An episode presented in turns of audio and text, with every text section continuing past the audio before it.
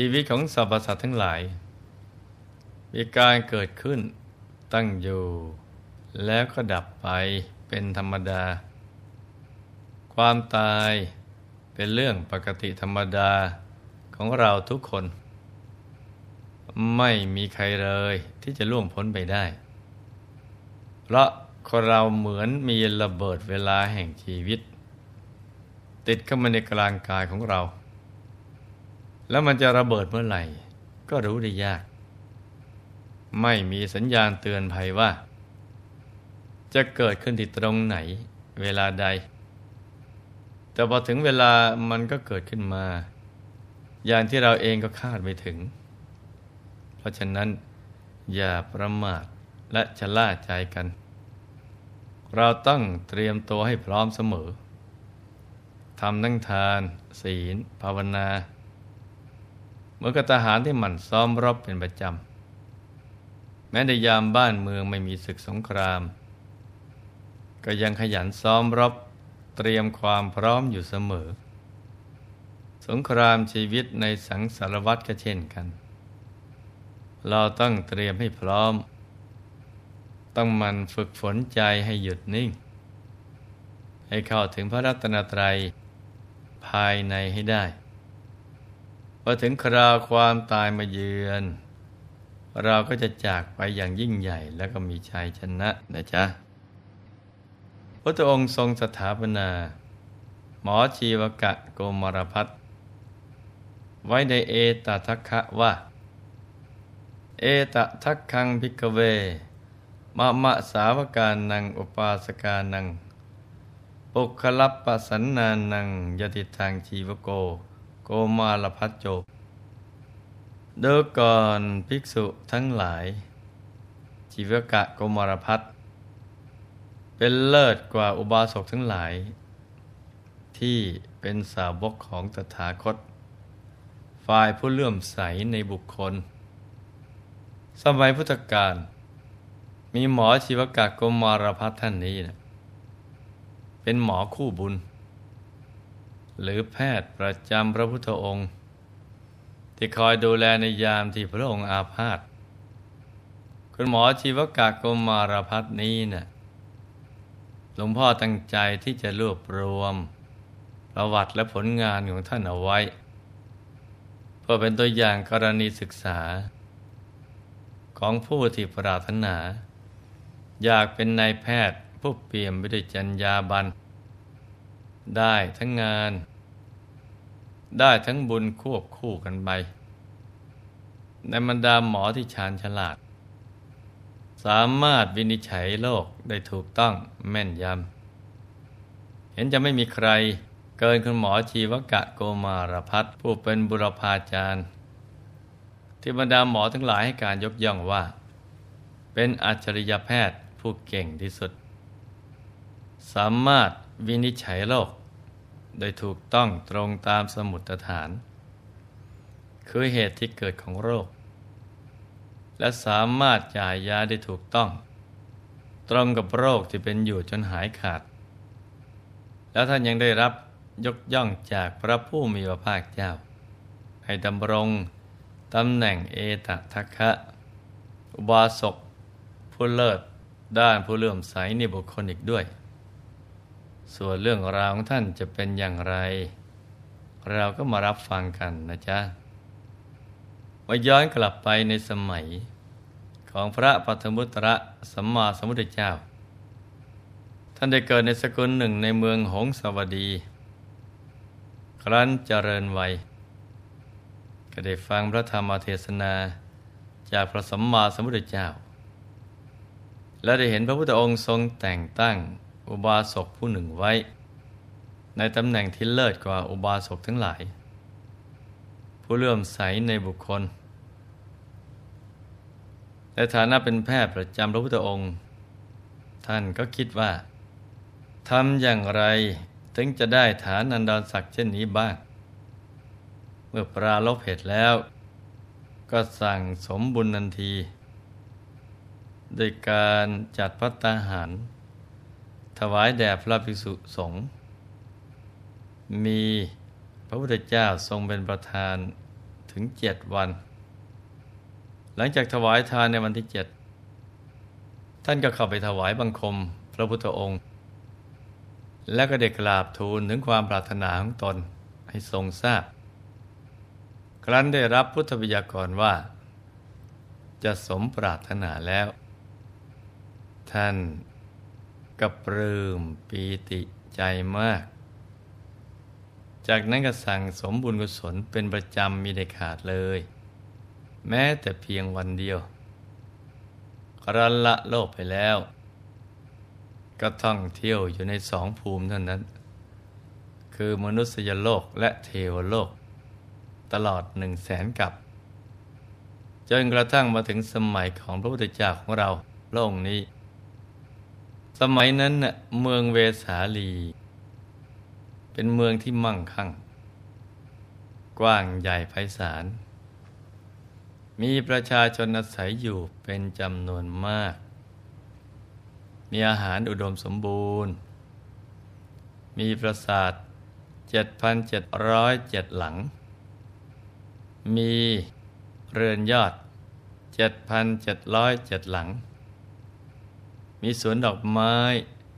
7,707 แปลง มีสะโบกคารณี 7,707 สะ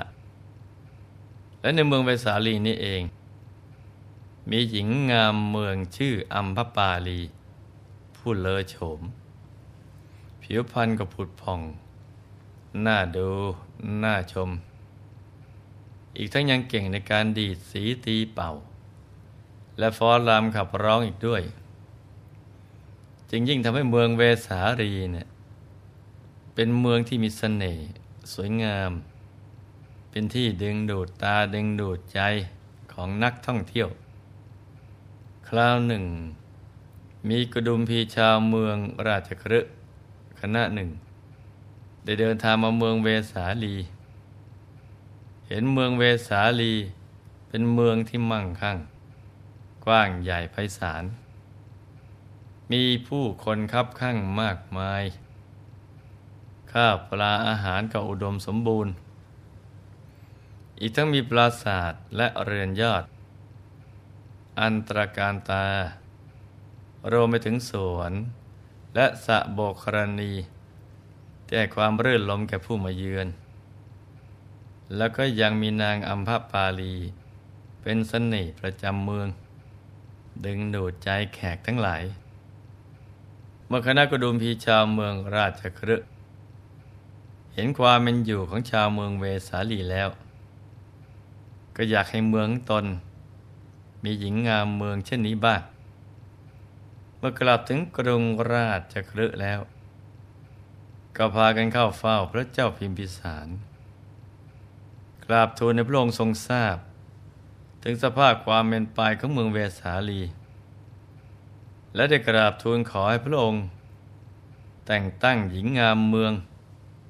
เหมือนอย่างเมืองเวสาลี ที่พวกตนได้ไปเห็นมา พระเจ้าพิมพิสารก็ตรัสอนุญาตว่า ถ้าอย่างนั้น พวกท่านจงสรรหากุมารี ที่มีลักษณะงดงามเช่นนั้น แล้วแต่งตั้งให้นางเป็นหญิงงามประจำเมืองเถิด สมัยนั้น ในเมืองราชคลึมีกุมารีคนหนึ่งชื่อ สารวดี นางเป็นกุมารีที่เลอโฉมน่าสเนหา ทั้งผิวพรรณกับผุดผ่อง พวกกระดุมพีจึงได้แต่งตั้งนาง ให้เป็นหญิงงามประจำเมืองราชคลึ ครั้นนางสารวดีได้รับเลือกแล้ว นางจึงฝึกฝน ในการฟ้อนรำขับร้อง ดีสีตีเป่าจนมีความชำนาญทำให้มีคนมาจ้างนางไปร่วมอภิรมคือละหนึ่งร้อยกหาปณะต่อมาเมื่อนางตั้งครรภ์จึงคิดว่า ธรรมดาหญิงมีครรภ์ย่อมไม่เป็นที่ชอบใจของบุรุษทั้งหลาย หากมีใครรู้ว่าเราตั้งครรภ์รายได้ของเราก็จะลดลง ฉะนั้นเรื่องนี้เราจะต้องไม่ให้มีใครรู้ พอคิดแล้วก็สั่งคนเฝ้าประตูว่า อย่าให้ใครเข้ามา หากมีใครถามหาก็ให้บอกว่า ตนไม่สบาย คนเฝ้าประตูก็รับปากและทำตามคำสั่ง ของนางสารวดีเรื่อยมา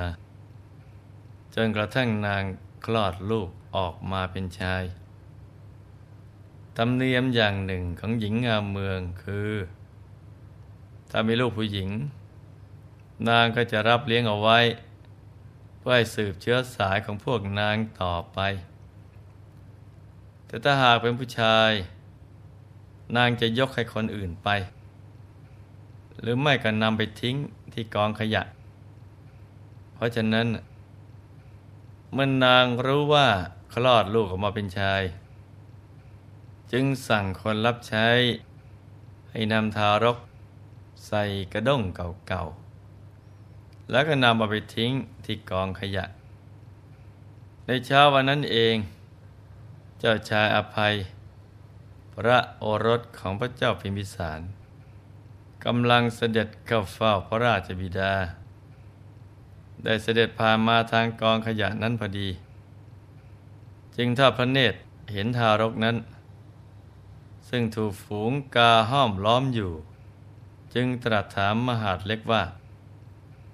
ฝูงการุมล้อมอะไร เมื่อมหาดเล็กเข้าไปดู ก็กลับมาทูลให้ทรงทราบว่า ฝูงกากำลังรุมล้อมทารกอยู่พระเจ้าค่ะ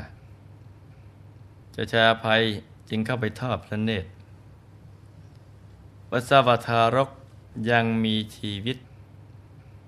จึงรับสั่งว่าให้นำทารกกลับไปที่วัง มอบให้แม่นมเลี้ยงดูทารก แล้วก็ให้ตั้งชื่อว่า ชีวกะโกมารพัฒหมายความว่า ทารกน้อย ผู้มีชีวิตรอดมาได้ ราะได้รับการชุบเลี้ยงจากอภัยราชกุมารส่วนว่าเรื่องราวของหมอเทวดา จะเป็นอย่างไรต่อไป เราคงต้องมาติดตามกันต่อ ในวันถัดไปนะจ๊ะสำหรับข้อคิดในวันนี้เนี่ยเราก็จะเห็นได้ว่า การดำเนินชีวิตในสังสารวัตรที่จะประสบความสำเร็จ ได้เป็นเอตทัคคะผู้เลิศในด้านต่างๆ เป็นคู่บุญคู่บารมีของพระสัมมาสัมพุทธเจ้า แต่ละพระองค์นั้น ต่างก็ต้องตั้งผังสำเร็จของชีวิต เพื่อเป็นแผนที่ในการเดินทาง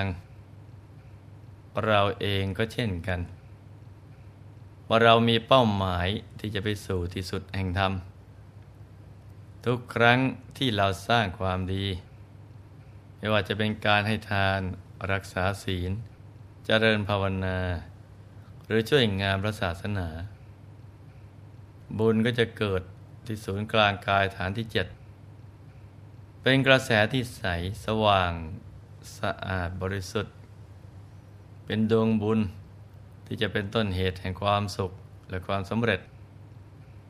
หากเราปรารถนาสิ่งใด ก็ให้อธิษฐานจิตอยู่ในกลางดวงบุญนั้น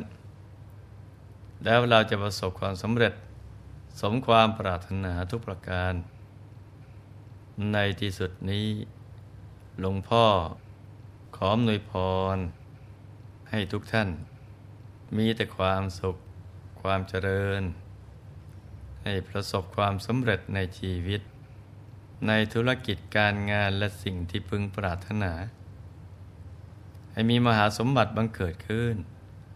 เอาไว้ใช้สร้างบารมีอย่างไม่รู้หมดสิ้น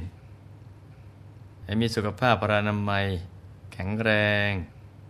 มีอายุไขยืนยาว ได้สร้างบารมีไปนานๆ ให้ครอบครัวอยู่เย็นเป็นสุข เป็นครอบครัวแก้ว ครอบครัวธรรมกาย ครอบครัวตัวอย่างของโลก ให้มีดวงปัญญาสว่างสวัย ได้เข้าถึงพระธรรมกาย โดยง่าย ได้เร็วพลัน จงทุกท่านเทินธรรมกายเจ